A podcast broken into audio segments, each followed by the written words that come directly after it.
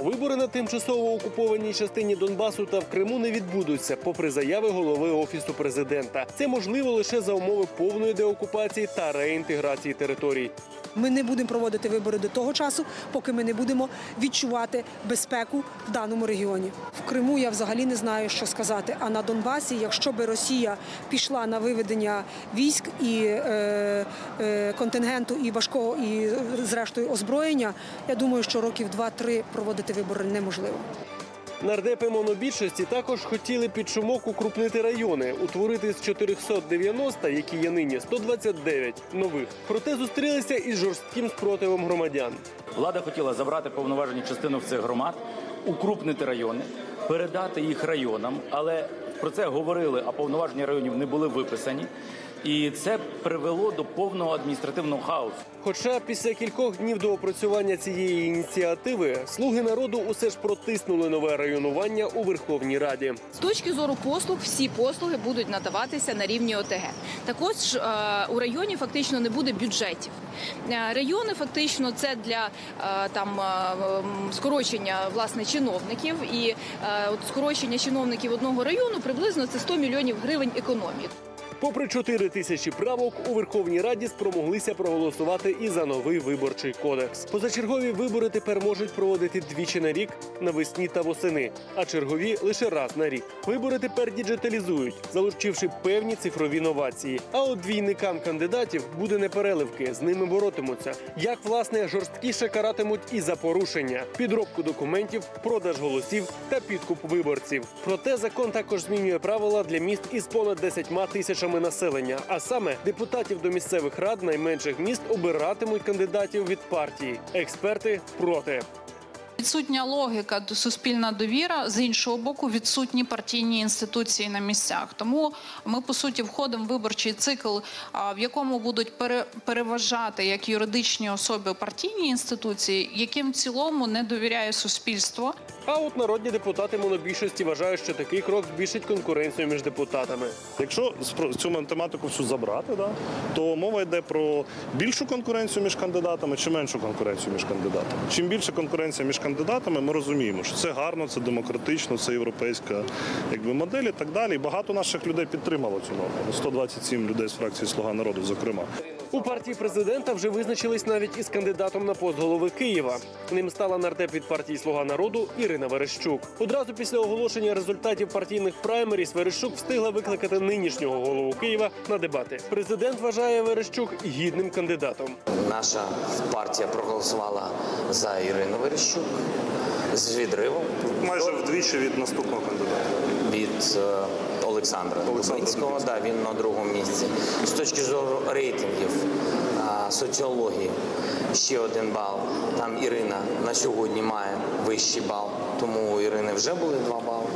Ну, це перший раз, коли мені не треба було нічого вирішувати. На місцеві вибори вже виділили кошти загалом 2 мільярди 250 мільйонів гривень. Частину грошей в дусі більшості дій партії президента забрали із фонду з боротьби з коронавірусом. Однак тепер загрози зриву виборів точно немає. Отже, вибори відбудуться 25 жовтня, і е, звичайно, якщо цьому е, не сприятиме чергова е, хвиля карантину і коронавірусу, пандемії коронавірусу, очевидно, вибори все таки відбудуться. Я хочу ві- привітати в нашому ефірі Миколу Княжицького, народного депутата від Європейської солідарності. Пане Миколо, доброго здоров'я вам. Вітаю, добрий вечір. І запитання в мене до Павла Фролова. Пане Павле, скажіть, будь ласка, чому ви все-таки вирішили е, змінити виборчий кодекс за три місяці до ви- місцевих виборів? Чому цього раніше не можна було зробити? Ну, дивіться, якби не було зловживання в парламенті е, правами, поправочний спам, якби три місяці не розглядали, наприклад, той же земельний закон, якби зараз е, фактично на, на тиждень, е, тиждень, а це два тижні, затягнули е, розгляд грального бізнесу, ми прийняли б ці зміни раніше. А я вважаю, що для суспільства не є проблемою, е, яка система і коли змі- змінюються ці виборчі правила. Головне, що ці виборчі правила стали набагато зручніше. Там е, фактично е, передбачено заборону підкупу, ніяких пільг, ніяких там. послуг, благодійні фонди, які засновані кандидатами або партійними осередками, не зможуть вже займатися благодійною діяльністю перед виборами. Ми змінили фактично відкриті списки. Да, це дуже важливо. Е, Ми змінили форму бюлетеню, і там е, завдяки тому, що буде е, голосування за партію і за кандидата фактично в одному місті розташовано, це більше людей буде визначатися щодо конкретного підтримки конкретного кандидата. Ми передбачили, що вибори можуть бути не вибори, а виборчий процес може бути проведений онлайн, тобто висування кандидатів, висування. Е, агітаторів, е, представників може бути відбуватись онлайн. Це дуже важливо. Посилили санкції за е, порушення виборчого законодавства і адміністративну, і кримінальну відповідальність.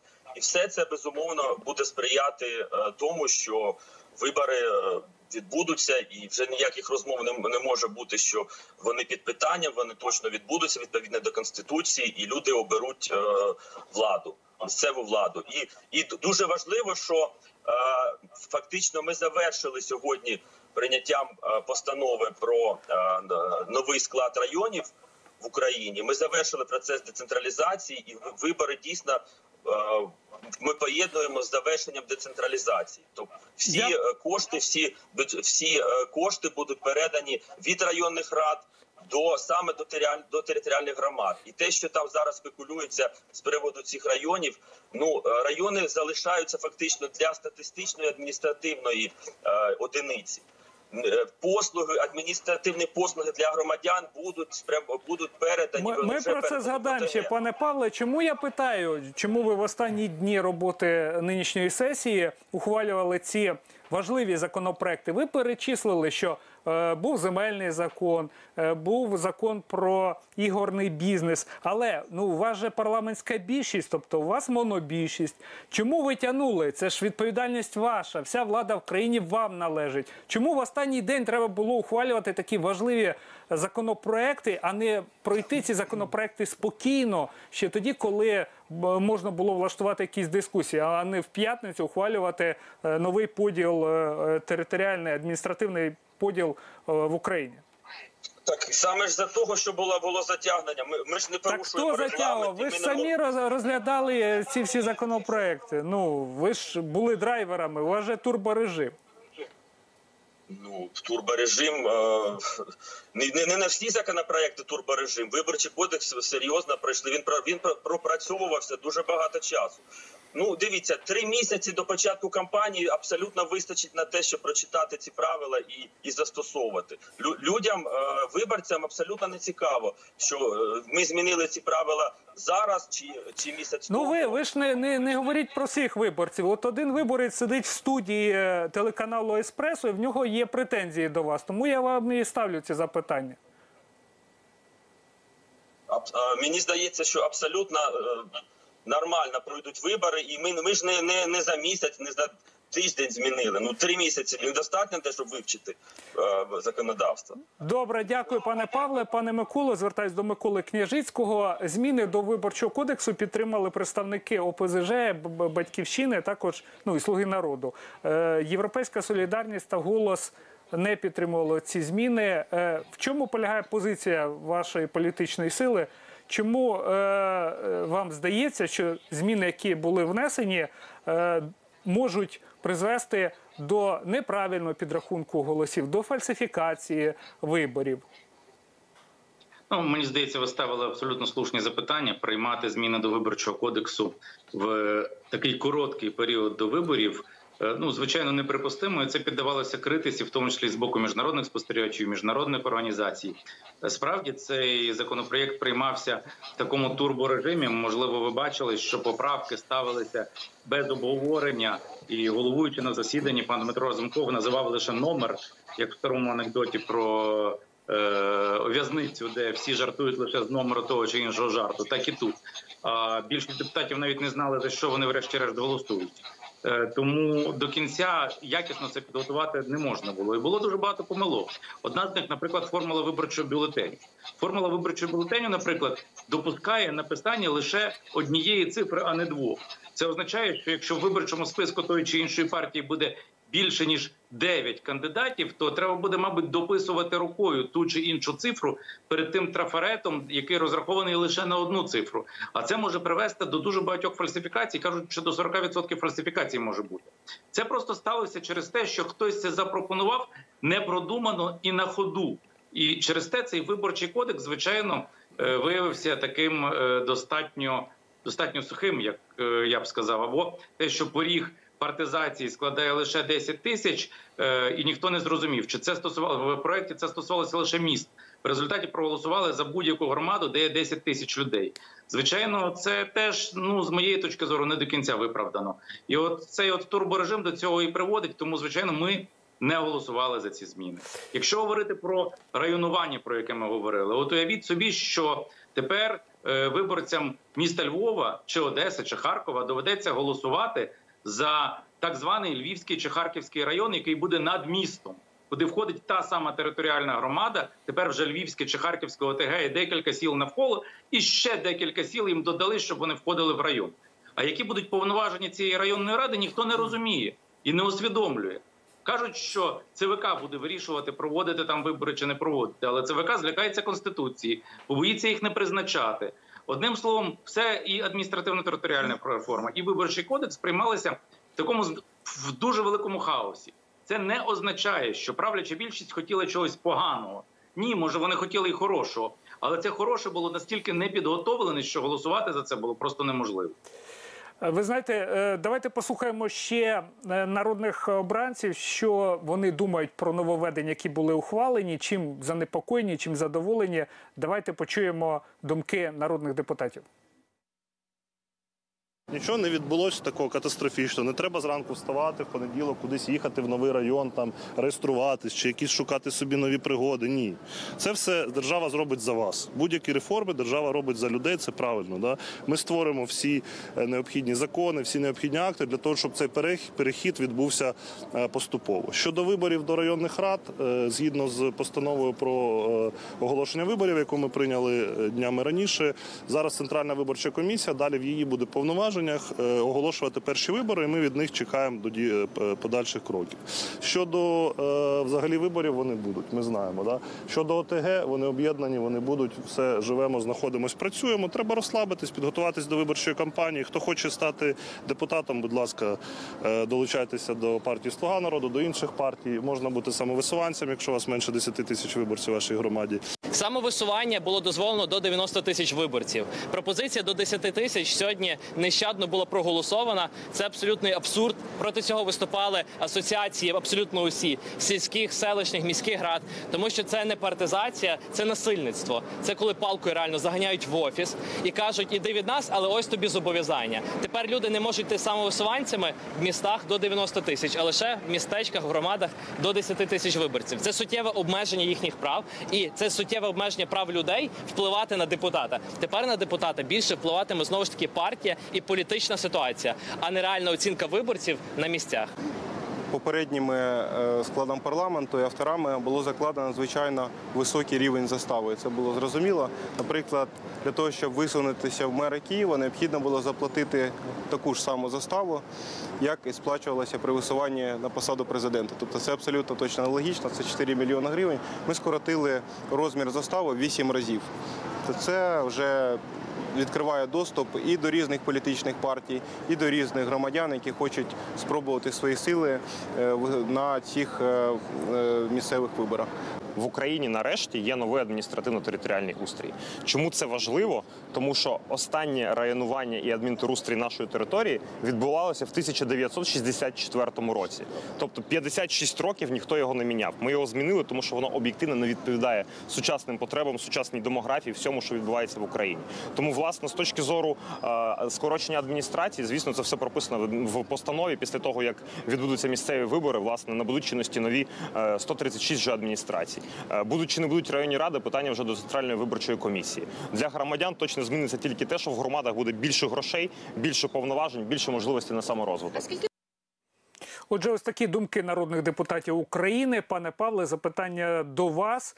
Е, Ну, фактично, мова йде про е, те, що починаючи з місцевих виборів е, 25 жовтня в Україні буде примусова партизація е, України, тому що вже згадувалася норма е, там, де люди можуть е, самовисуватися лише е, в тих регіонах і від тих громад, де є до 10 тисяч е, громадян у містах. Е, Скажіть, будь ласка, а чим вам не подобається ідея самовисування у містах з кількістю виборців понад 10 тисяч?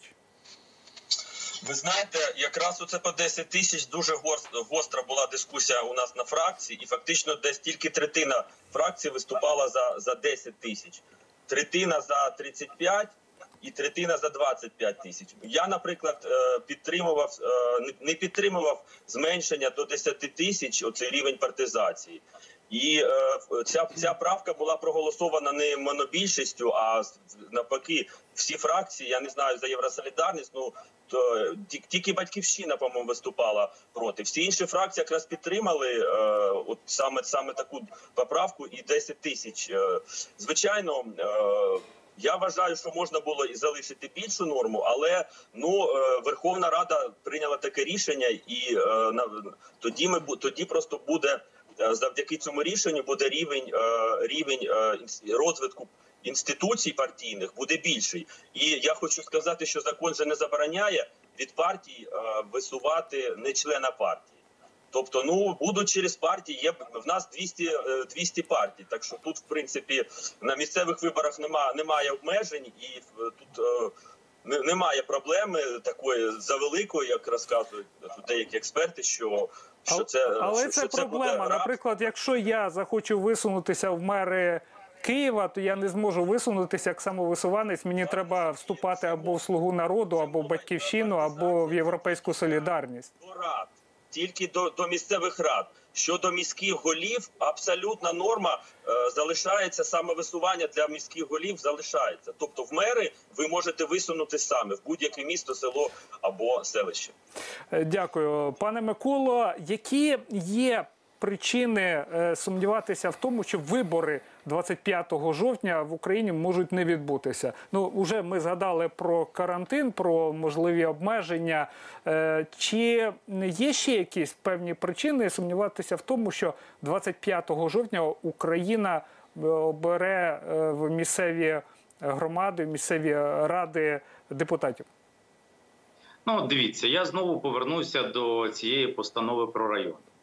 Е, Під тиском е, е, деяких представників регіонів, які приїхали в Україну, збільшили кількість цих районів, і частина районів не буде ліквідовуватися. Питання виникає, що робити в ліквідованих районах, наприклад, з судами, з відділками поліції, з лікарнями. Відповідей на ці запитання немає. Як буде розподілятися бюджет між районом, громадою і областю? Відповіді на ці запитання немає. Е, Які будуть повноваження, чому над міським головою міста мільйонника буде стояти глава райадміністрації, а над ним глава обладміністрації, і які в них будуть повноваження?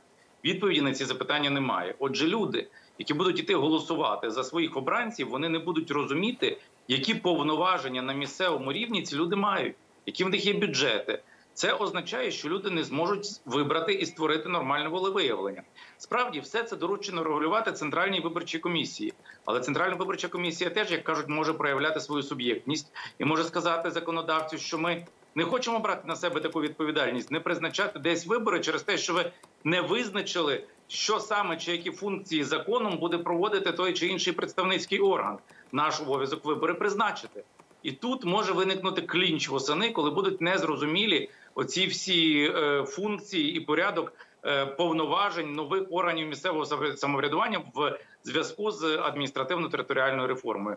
Це є дуже велика небезпека. І ані уряд, ані більшість поки що, ані ЦВК.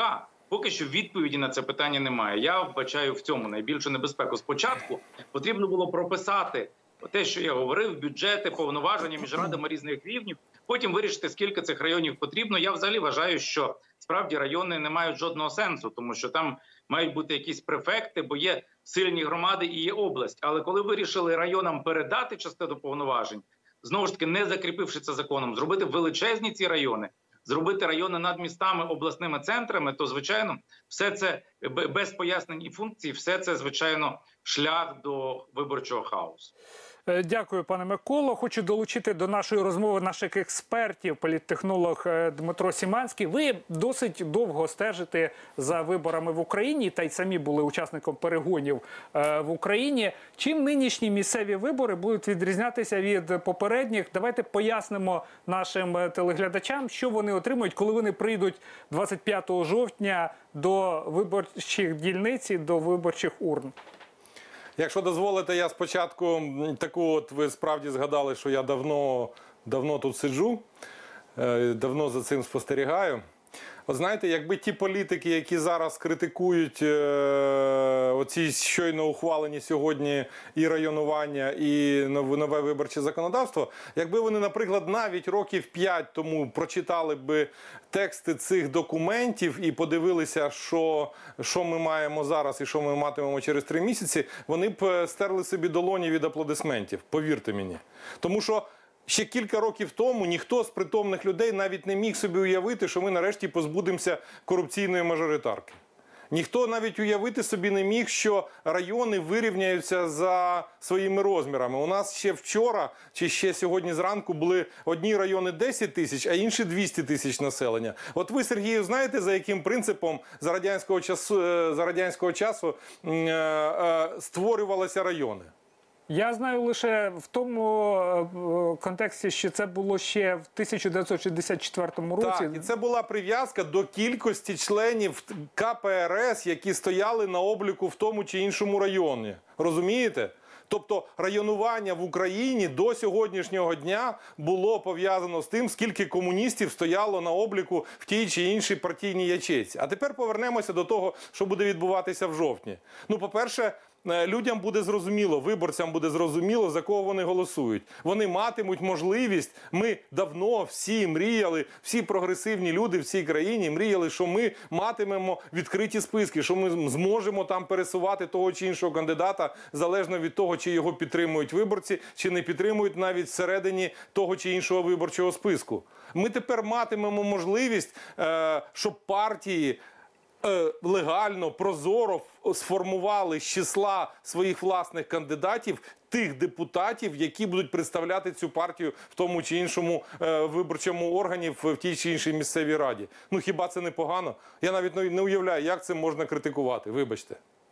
Дякую, пане Дмитре. Ну, оскільки е, критикує Європейська солідарність, то я думаю, що Микола Княжицький може відреагувати на репліки Дмитра Сіманського. Ну, ми не зовсім це критикуємо. Хочу нагадати Дмитрові, що виборчий кодекс без мажоритарки був прийнятий Верховною Радою попереднього скликання. Е, Цей А виборчий ви, пане кодекс Миколо, лише тоді голосували за нього? А ви Що, тоді що? голосували за цей виборчий кодекс? Тоді так, звичайно. А, а зараз не голосували, тому що коли фактично спаскудили бюлетені, зробили його відкритим для фальсифікацій, то голосувати за такий бюлетень в принципі було невиправдано. Але партизація. Вірніше, е, ну від скасування мажоритарки було прийнято минулою владою. Мені складно з Дмитром дебатувати, тому що Дмитро просто може не до кінця володіє ситуацією і не до кінця читав виборчий кодекс. Хоча багато з чим я з Дмитром хотів би погодитися. Справді, цей ці вибори, які будуть відбуватися, це великий крок вперед порівняно з тим, як вони відбувалися раніше. Але звичайно є дуже багато недоліків, і якість закону того чи іншого можна оцінювати не лише по тому, наскільки він відрізняється від законів радянського часу.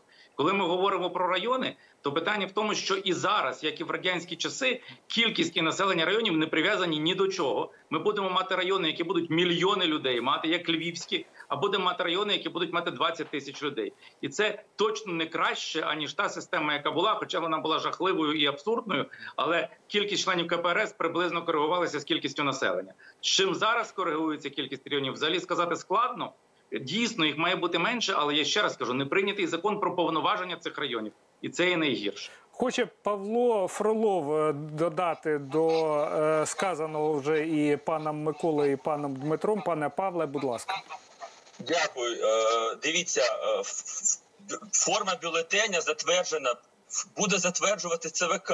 Ну що ви кажете про квадратик для, для фальсифікації? Це це форма. Тобто, звичайно, якщо буде е, такий округ, де буде більше 10, е, можливість висунути більше 10 на, на цей округ, то буде там дві, дві. Ну абсолютно, це, це маніпуляція. Я вважаю. Ну звичайно, не буде там ніяких фальсифікацій. По-друге, дійсно, самий великий район 172 тисячі мешканців Харківський і найменший Поліський 5,5 тисячі. Витрати ви казали на рай на, на райдержадміністрацію і, і на райраду десь 100 мільйонів. От помножте це на е, 300 районів, які ми скасували, і, і отримаєте е, скільки отримає е, зменшення чиновників, і більше грошей буде піде на соціальні питання. Ви знаєте, пане Павло, так. скіль- скільки б не, не скорочували в Україні чиновників, все одно грошей в бюджеті чомусь більше не стає. Далі, далі, е, пане Сергію, далі щодо судів, е, щодо судів, державних органів, це все буде залишатися. Буде район, це просто адміністративний устрій. І ми вже прийняли повноваження, ще будуть прийняті. Це ж е, скасовано буде фактично після виборів. І а тому те, що те, що витрати будуть, це буде абсолютно абсолютним плюсом. Зменшені на, на, на, на, на, на утримання цих районів. Дякую, пане Павле. Е, І у нас Андрій Смолій е, в нашій Печерській студії. Пане Андрію, долучайтеся до нашої розмови, до нововведень, які тепер будуть в Україні. Звичайно, ці ще закони має підписати президент України. Ну, відповідно, голова Верховної Ради і президент України. Але все-таки виборам бути. Вибори будуть 25 е, жовтня. І чи ви бачите якісь певні загрози, які е, можуть е, завадити українцям обрати нову владу на місцях, або, скажімо так, спотворити їхній вибір? Ну, питання перше, звичайно, що ми повинні визнати, що дійсно виборчий кодекс вже є прийнятим, і добре, що його в принципі прийняли, тому що насправді ще тиждень назад українські виборчі виборці, власне, кандидати, політичні партії не знали ще взагалі, яким чином вони будуть іти на вибори. Тому добре, що його прийняли хоч зараз. Але з іншої сторони, я абсолютно згоден з тим, що насправді цей виборчий кодекс потрібно було приймати іще рік назад або хоча б півроку назад. Тому що те, що ми маємо зараз, ми зараз фактично маємо три місяці до виборів. І коли і народні депутати говорять, і коли деякі експерти говорять про те, що нібито це є нормальним, ні, це є не ненормальним, тому що європейська практика це зміна законодавства саме або за рік до виборів, або хоча б за 6 місяців. Тому що якщо ми змінюємо законодавство за 3 місяці чи за 4 місяці, то дійсно і українські виборці, і українські партії, і власне виборчі комісії на місцях вони фактично. Будуть дезорганізовані в тому, дезорієнтовані в тому, яким чином все ж таки вибирати своїх кандидатів і свої політичні сили, і яким чином підраховувати ці голоси. Е, Тому що дійсно зараз протягом цього часу надзвичайно важливо провести роз'яснювальну роботу, як будуть проходити вибори. Виборча система так, вона в принципі є можливо певною мірою вдалішою ніж та, яка в нас була раніше, проте. Е, Вона все ж таки є так чи інакше більш заплутанішою ніж та, яка була в нас до цього. Тому у виборців виникне надзвичайно багато питань. І що стосується бюлетеня, тут я абсолютно згоден з паном Миколою в тому, що є цілком ймовірно поле для маніпуляцій. Все ж таки, так чи інакше, зараз ми повинні зробити все, щоб виборча комісія затвердила більш-менш адекватний варіант цього бюлетеня. Але давайте не забувати, що народним депутатам перед голосуванням був розданий так чи інакше оцей варіант бюлетеня, який можна назвати певною мірою маніпулятивним. Я нагадаю, що оці 40%, про які ми вже говорили, це власне вибори, які відбувалися в Польщі. І в Польщі до 40% бюлетенів просто були визнані недійсними із-за того, що люди ставили або неправильні позначки, або не могли розібратися, де їх ставити.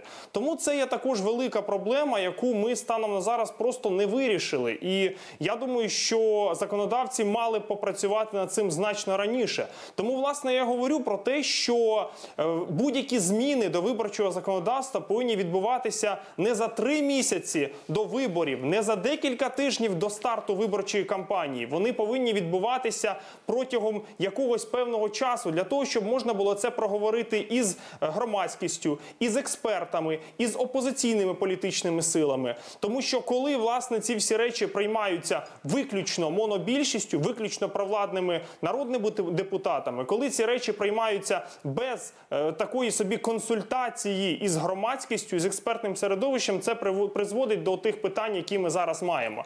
І друге, якщо ми говоримо про адміністративно-територіальну реформу, яку все ж таки сьогодні схвалила Верховна Рада України, тут так само є величезна кількість проблем, і навіть більше ніж в виборчому кодексі.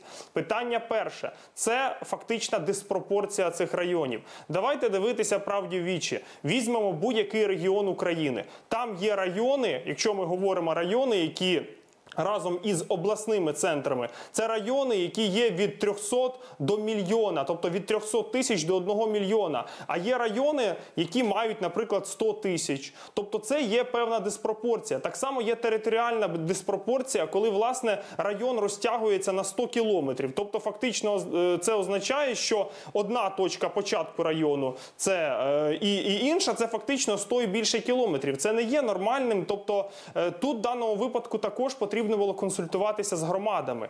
Е, Друге питання воно полягає в тому, що насправді є дуже багато на місцях людей незгодними з таким е, з таким районуванням. Таким чином треба було консультуватися з людьми на місцях із представниками об'єднаних територіальних громад. А в даному випадку ми просто в черговий раз побачили, що ніхто з цими людьми не консультувався, і дуже часто ігнорувалася та чи інша вимога е, людей з тої чи іншої області. Ну і звичайно, третє питання це те, що насправді ми станом на зараз не маємо відповіді на оті питання, які власне функції взагалі будуть цих районів. Навіщо ці райони станом на зараз? Якщо в нас є об'єднані територіальні громади, якщо в нас є області, навіщо взагалі було зараз або переформатовувати взагалі ці райони в нашій державі? Вони просто зараз або не потрібні, або дійсно потрібно дати відповіді на ті питання, які функції будуть нести ці райони. Тому що якщо зараз в законодавстві конкретно не прописані функції цих районів, то виникає питання дійсно навіщо вони були створені. І тому, тому власне дуже важливо, щоб всі ці зміни відбувалися заздалегідь, не за три місяці до виборів, а хоча б за шість місяців. Тоді в такому випадку ми дійсно могли б відповідати на питання, могли вносити якісь зміни і могли б консультуватися з громадою. А так виходить, що по суті людей ніхто не запитав, і в черговий раз все зробили за них, що не є правильно і що дезорганізує взагалі виборчий процес в Україні, який відбудеться Дякую. 25 жовтня. Дякую, пане Андрію. І ще одна тема цього тижня, яку, яка також була е, достатньо актуальною і про яку говорили всі, це е, спроба відтермінувати перехід шкіл з російською мовою навчання на українську. Все почалося з понеділка, коли голова Верховної Ради е, сказав про те, що можливо до порядку дня Верховної Ради буде внесено законопроект Максима Бужанського, народного депутата України, який пропонував відтермінувати перехід е, шкіл з російською мовою навчання на українську з 1 е, вересня 2020 року до 2023. Потім люди вийшли на майдан, сказали рішуче ні. Сьогодні цей законопроект був у порядку денному. Словом, давайте поговоримо про те, чому мовні питання і мовне питання знову на порядку денному у е, в українській державі і в нинішній владі. Говоримо буквально за мить.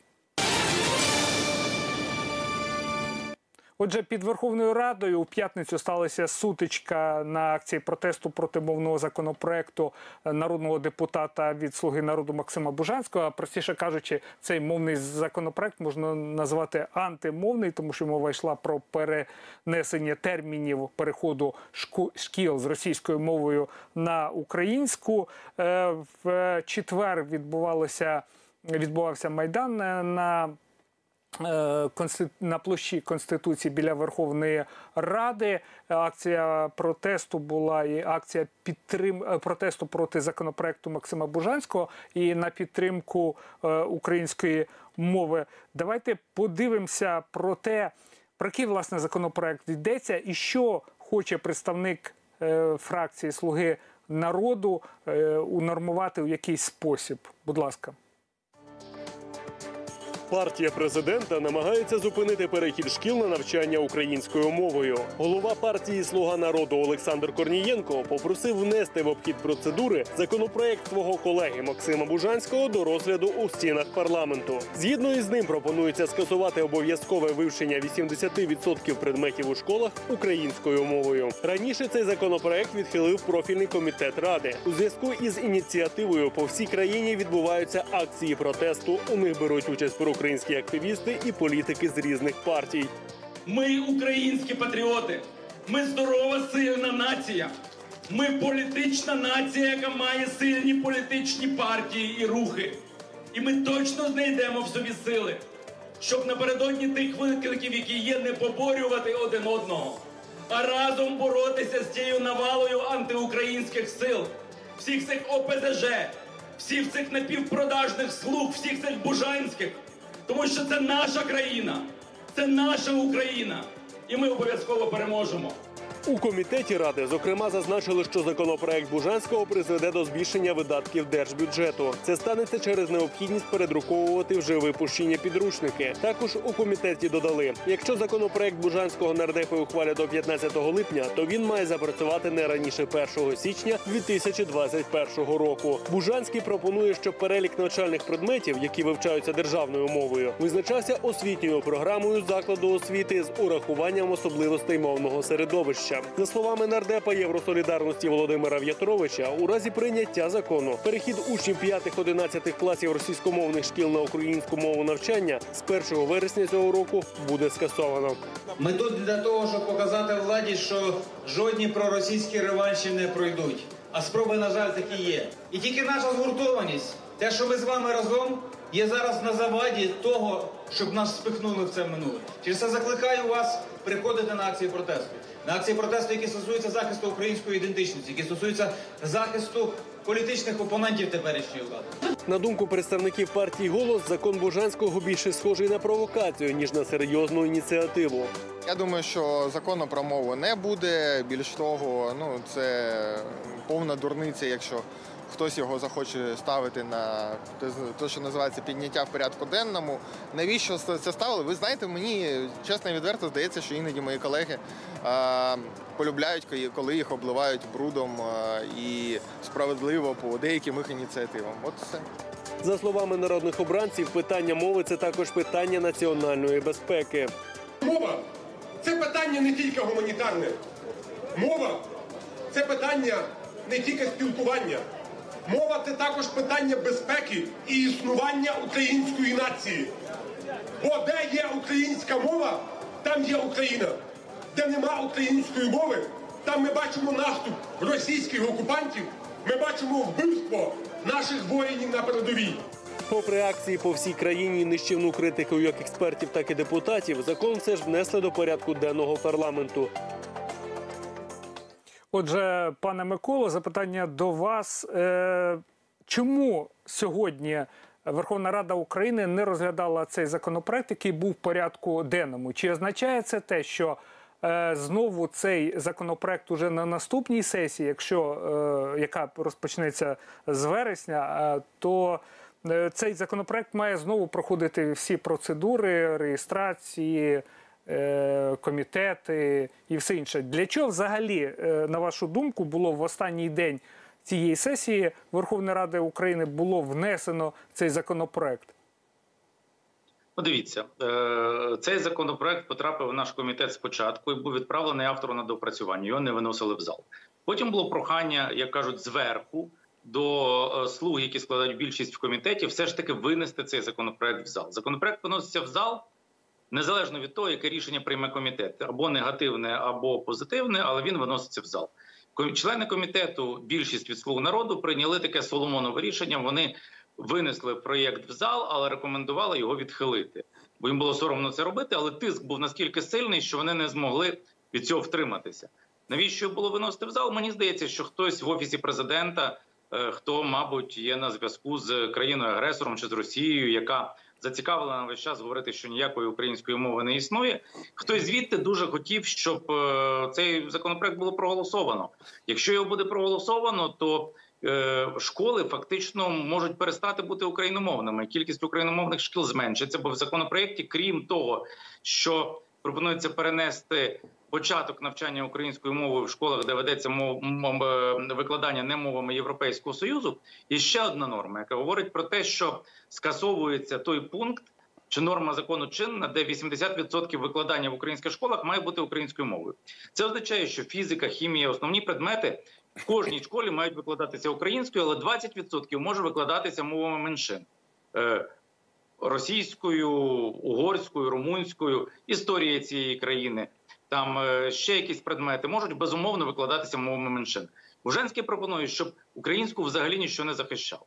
Фактично, це би створювало гето, тому що ці діти, які вчились би в цих школах, не могли би ніколи ніколи потрапити до українських вищих навчальних закладів, які відповідно до закону викладають українською. Це означає, що вони би виховувалися в цій країні, як правило, російською мовою. Русифікація би продовжувалась. Вони би сприймали Росію як свою батьківщину, їхали би поступати туди вищі навчальні заклади. Цією метою все це і робилося просто для продовження цих жахливих часів емських і валуївських указів, коли освіта українською мовою заборонялася, і дійшло до того, що справді було дуже багато міст, де українських шкіл не було. І саме ці міста і ці регіони стали місцем, куди найперше прийшов агресор. Тому це в принципі частина гібридної війни. Такий законопроект. У мене в цьому немає жодних сумнівів. Дякую, пане Павле. Е, Лідери вашої політичної сили і Дмитро Разумков і Олександр Корнієнко виступили за те, щоб внести цей законопроект на розгляд Верховної Ради України. Е, Ви можете сказати, що е, партія Слуга народу підтримує законопроект Бужанського? Тому що ну лідери пар лідер партії і один із лідерів партії говорять про те, що цей законопроект треба вносити на розгляд Верховної Ради. Частина народних депутатів України е, від вашої фракції е, написали на своїх сторінках в Фейсбуці засудження цього цього законопроекту, що вони будуть голосувати проти цього. Е, яка позиція партії? Тобто, ви за Бужанського чи ви проти Бужанського? Якщо ви проти Бужанського, то е, чому вся партія не сказала про те, що такі законопроекти не повинні вноситись до залу Верховної Ради? Я хочу уточнити і пояснити, про що цей законопроект. Цей законопроект фактично е, про те, що прирівняти мову національних меншин, там немає слова російського, є мова, є мова національних меншин, яка не є мовою офіційною Європейського Союзу, прирівняти в правах до прав тих мов, які національних меншин України, які є офіційними мовами Євросоюзу. Все більше ні про що. Виходить, що е, дійсно ми е, аргументи Бужанського. Що він каже? Що він каже? Він каже, що а чому в нас е, перехід шкіл, в яких є викладання мов Євросо... мовами Євросоюзу, починається з 23-го року. А в тих школах, де викладання російською мовою, і вони переходять на українську з 20-го року. Він каже про те, що чому три роки е, і виходить, що російська мова вона тут стає диф- має дискримінаційну фактично мову. А загалом ні, ні про що, не про квоти, не про відсотки. Немає цього в законопроекті. Він допрацьований проект подав. Це перше. Друге, цей законопроект не розглядався і він не ставився навіть в порядок денний. Не було ні навіть з вівторка по п'ятницю. Жодного разу він не стояв там на якомусь там 20-му місці. Його, А його сьогодні не ж він стояв в Ні, він не стояв. Ну відкрийте, подивіться на сайті. Він не стояв. В тому та й справа.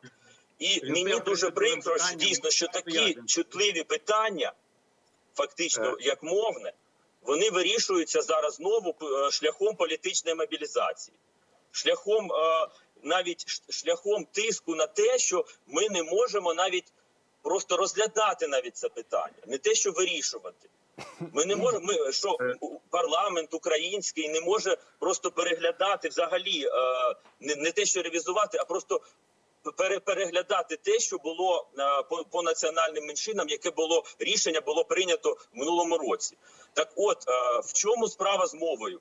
Що кажуть е, Бужа, ну, наприклад, е, мій колега Бужанський, все сводиться до того, що мова шляхом е, ну мова мо- йде лише про порушення прав людини. Так, от порушення прав людини, і саме мовний закон розглядається в конституційному суді. І я хотів би, щоб тут крапку поставив Конституційний суд, а не політики. Тобто, чи є порушення прав людини, чи нема в цьому законопроєкті. Дякую. Якраз коли, Е, коли в Так, так, будь ласка. суд розглядає зараз, фактично вийшов на фінішну пряму, починаються знову піднімати це питання, починаються е, мітинги робити, при тому, що його навіть немає в, в порядку денному з е, дня цього. Дякую, пане Мені Павло. здається, Пане що дуже будь ласка. погано, що знову йде про мова віра у ці питання, щоб для того, щоб заробити політичні бали. Так ви ж не те, самі вносите, захистити. ви, ви самі вкидаєте ці законопроекти в інформаційний простір. Ви самі говорите про те, що цей законопроект треба розглядати. Дмитро Разумков, Олександр Корнієнко про це говорить. А як мають реагувати е, люди, громадськість, письменники, літератори, е, музиканти? Е, пане Микола, будь ласка. В мене, ну чесно кажучи, Ну, в мене дивіться, є питання. по-перше, Е, Дивіться, е, е, по-перше, те, що е, законопроект був в порядку денному, люди чули на погоджувальній раді і бачили сьогодні в таблиці законопроєктів всі, тому що це відкрита інформація. Конституційний суд визначився щодо освітньої частини мовного законопроекту і мовної частини освітнього, до якої вносив хотів внести зміни пан Бужанський. Конституційний суд вже давно визнав саме цю статтю мовного закону конституційною. Тому чекати тут нічого. Рішення по, осві... по мовній статті освітнього закону, яка дублюється в мовному законі, є, і Конституційний суд сказав абсолютно твердо, що вона конституційна. Тепер щодо дискримінації. Чому була проблема? Чому деякими мовами відклали викладання української в школах деяких національних меншин? Лише з тієї причини, що не було відповідних підручників для, наприклад, румунськомовних дітей, щоб викладати і готувати їх і викладачів, щоб вчити румунськомовних дітей українським предметам. Натомість російськомовні школи просили самі зробити це швидше, оскільки в російськомовних школах такого бар'єру немає. І проєкт Бужанського не захищає російську мову чи російськомовних дітей, а навпаки, принижує їх, не дає їм змогу нормально вчитися українській мові, а вони хочуть це робити. Тому тут трошки все перевернуто з ніг на голову в поясненні пана Павла і з конституційним судом, і з правами, і з тим був законопроєкт в порядку денному чи ні. Е, Дякую. Хочу долучити до нашої розмови Дмитра Сіманського. Е, Пане Дмитре, ви е, як сприймаєте нинішні е, суперечки і нинішню мовну дискусію? Тому що знову ж таки е, в, Україні ми вже 30 років е, дискутуємо про те, яке місце має посідати українська мова, і мовні баталії зазвичай передують якомусь е, виборчому процесу. Для чого зараз команда Зеленського знову починає мовні дискусії? Ем, ви навіть своєму питанні вже дали відповідь. І Я дуже сильно хочу допомогти попереднім народним депутатам, які щойно бідкалися і не могли знайти відповідь, чому раптом виникло це мовне питання. Мовне питання виникло через тому, що через три місяці вибори, і треба мобілізовувати виборців, і треба цих виборців штовхати, щоб вони прийшли і проголосували за ту чи іншу політичну силу. І до цих пір, протягом вже 30 років, українські політики, на жаль, і нові українські політики не знайшли кращого інструменту для того, щоб загнати е, лояльних до себе виборців, аніж налякати їх якимись мовними новаціями або взагалі піднявши, збуривши цю мовну тему. Ще раз повторюся: ніякої причини ухвалювати цей закон не було, ніяких шансів у нього на ухвалення не було. Навіть самій фракції Слуги народу у нього підтримки не було. Навіть серед більшості на комітеті, де пан Княжицький є, і навіть серед е, членів комітету представників фракції Слуга народу підтримки цього законопроекту не було. Це штучна привід для того, щоб збурити народ перед виборами. Літо всі трохи розслабилися, треба мобілізувати виборців. І останнє, і останнє те, що я хотів сказати. Знаєте, дуже сумно, коли політичні партії розглядають такі важливі теми для майбутнього країни, як мова, як національна ідентичність, лише як привід для такого, щоб створити спарінг партнеру, тр- тренувальну гру, розумієте, погратися, по, по, по, по, по, пограти м'язами, розумієте, показати одним од- один одному свою і так би мовити електоральну потужність. Я пропоную зупинитися, накласти мораторій і дискутувати на виборах про те, що справді важливе для майбутнього країни.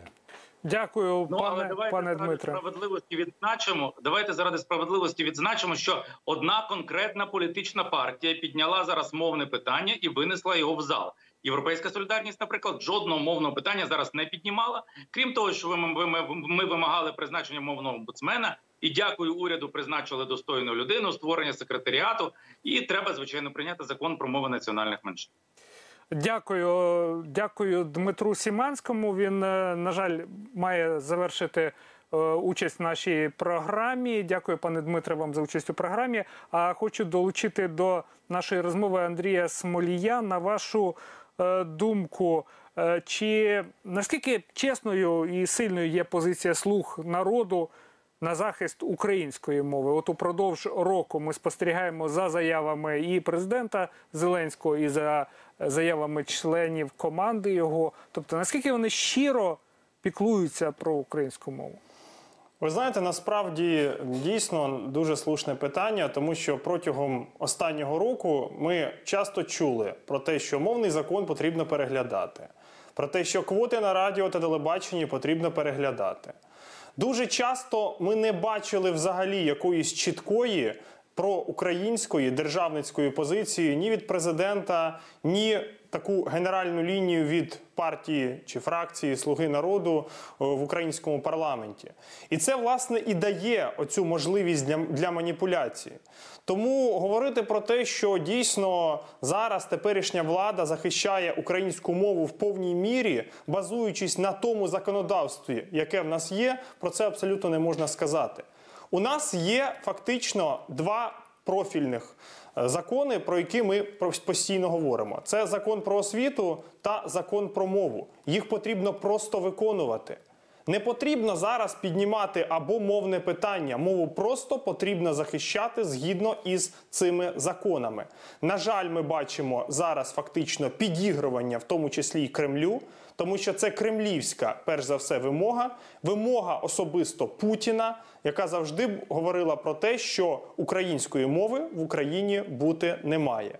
І особисто Путін і всі кремлівські пропагандисти протягом останнього року, починаючи з часу вступу в силу закону про мову, 16 липня, до речі, е, цього е, минулого року, вся кремлівська пропаганда і вся п'ята колона Кремля в Україні працює проти закону про мову і проти закону про освіту.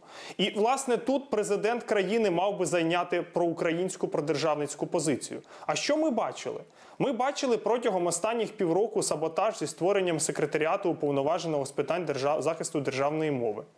Ми бачили протягом кількох місяців саботаж з призначенням уповноваженого з питань державної мови. Ми фактично бачимо такі собі вкидання в інформаційний простір не лише від представників опозиційної платформи за життя, а від представників Слуги народу про те, що потрібно змінювати мовне законодавство. То виникає питання: а хто ж піариться перед виборами? Виникає питання, хто стоїть на державницьких позиціях. Виникає питання, хто має зараз захищати українську мову в нашій державі. Українську мову в Україні це взагалі просто якийсь сюр, коли ми говоримо про те, що потрібно захищати українську мову в Україні, що потрібно переглядати якісь квоти, чи потрібно переглядати українську мову в освіті. Зараз завдання влади, як і будь-якої влади в Україні, чи попередньої, чи теперішньої, чи майбутньої, це перш за все виконання законів. А закони в нас дуже часто не виконуються. І те, що я говорив про фактичний саботаж в уряді, який ми бачили з осені минулого року, про це є яскравим свідченням. Дякую, дякую, пане Андрію. Даруйте у нас дуже мало часу в ефірі. Павло Фролов хоче додати. Будь ласка, буквально півхвилини у вас. Дякую. Е, Значить, для влади, для монобільшості, принцип української е, української мови як державної він залишається непорушним. Ну е, позиція президент представника президента в конституційному суді, пане Веніславського, була чітка, що закон про мову, який розглядається в кон- в кон- в кон- конституційному суді, він конституційний. І комітет. е, Монобільшість і влада, комітет Верховної Ради, Міністерство освіти, е, Міністерство е, фінансів, мовний омбудсмен призначений нами. Всі дали негативну оцінку законопроекту Бужанському. Ну не треба казати, що монобільшість починає хитати, починає ущемляти українську мову. Шановні, просто тут мова йде, чи, чи є дискримінація, чи немає. Російської мови по відношенню до мови Євросоюзу. От і все. А ви не От хочете, а ви не хочете запитати у мене, як у україномовної людини, чи є дискримінація української мови в Україні? Так ні, дивіться, так я ж хочу сказати, що хай це скаже той орган, який аполітичний, Конституційний суд, який був сформований до нас. Ми жодного представника туди не, не, не, не, не, дали. Дякую, Хай пане він скаже, Павле. Даруйте час. Час в ефірі у нас дуже обмежений. Дуже дякую. І півхвилини Миколі Княжицькому для висновку для заключного слова. Я вірю в те, що все ж таки Україна стане сильною країною, яка буде захищати права кожного українця, який хоче говорити українською мовою, який любить українську мову. Що е, такі приклади, про які, до речі, наводив і сам пан Веніславський дискримінації українців в Україні. Він про це говорив в конституційному суді. Що такого більше ніколи не буде. Для цього закон треба виконувати, і треба виконувати, до речі, ті статті, які президент Зеленський сам заохочував виконувати, коли казав, що мову треба підтримувати не лише кнутом, а й пряником. Уряд має затвердити державну програму підтримки української мови, як цього вимагає закон. Уряд цього не зробив. Уряд має створити навчальні центри для тих людей, які хочуть вивчати українську. Сподіваюся, що саме це об'єднає і більшість, і опозицію, тому що всі ми українці хочемо, щоб українська держава розвивалася, як і кожна європейська. Дякую, пане Микола. Микола Княжицький, Павло Фролов, Дмитро Сіманський та Андрій Смолі були гостями сьогоднішньої нашої програми. Упродовж нашої програми ми проводили опитування. Ми вас питали про таке, чи плануєте ви голосувати на місцевих виборах восени. Отже. 81% сказали так, ні, 19%. 2300 е, людей проголосувало в нашому опитуванні. На цьому в дебатах все. Я прощаюсь з вами до наступної п'ятниці. Ну а далі в нашому ефірі футбольний формат з Андрієм Малиновським. Пане Андрію, добрий вечір. Які футбольні новини у вас? Добрий вечір, пане Сергію. Е, Насправді у нас дуже багато футбольних новин сьогодні. Насамперед, це Ліга Чемпіонівська дуель між київським Динамо та Луганською Зарею. Срібний матч, який Динамо виграла, і ми все покажемо, все за кулісі цієї гри. Плюс ми плануємо наживо включити Полтаву, де сенсація Кубку Полтавська Ворскла дуже ретельно вже наразі готується до нового сезону із дуже і дуже сильними і серйозними амбіціями. Дочекайтеся.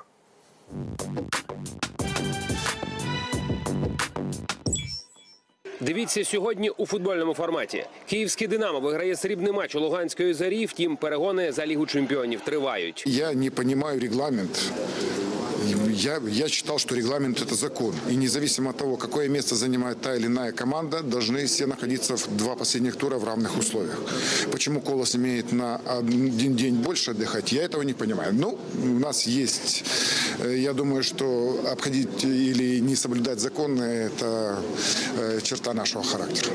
Сенсація у Чернігові. Десна зазнає фіаско і прощається з мрією про лігу чемпіонів. Дуже важлива для нас перемога, тому що ніяк ми не могли перемогти Десну, навіть зіграти в нічю протягом цього сезону. Перспективна молодь Ворскли дає достойний бій у ремейку півфіналу Кубку України. Пряме включення із Полтави. В принципі, досить позитивно сьогодні Юрій Вілліч зустрічались, теж говорили, він за молодь.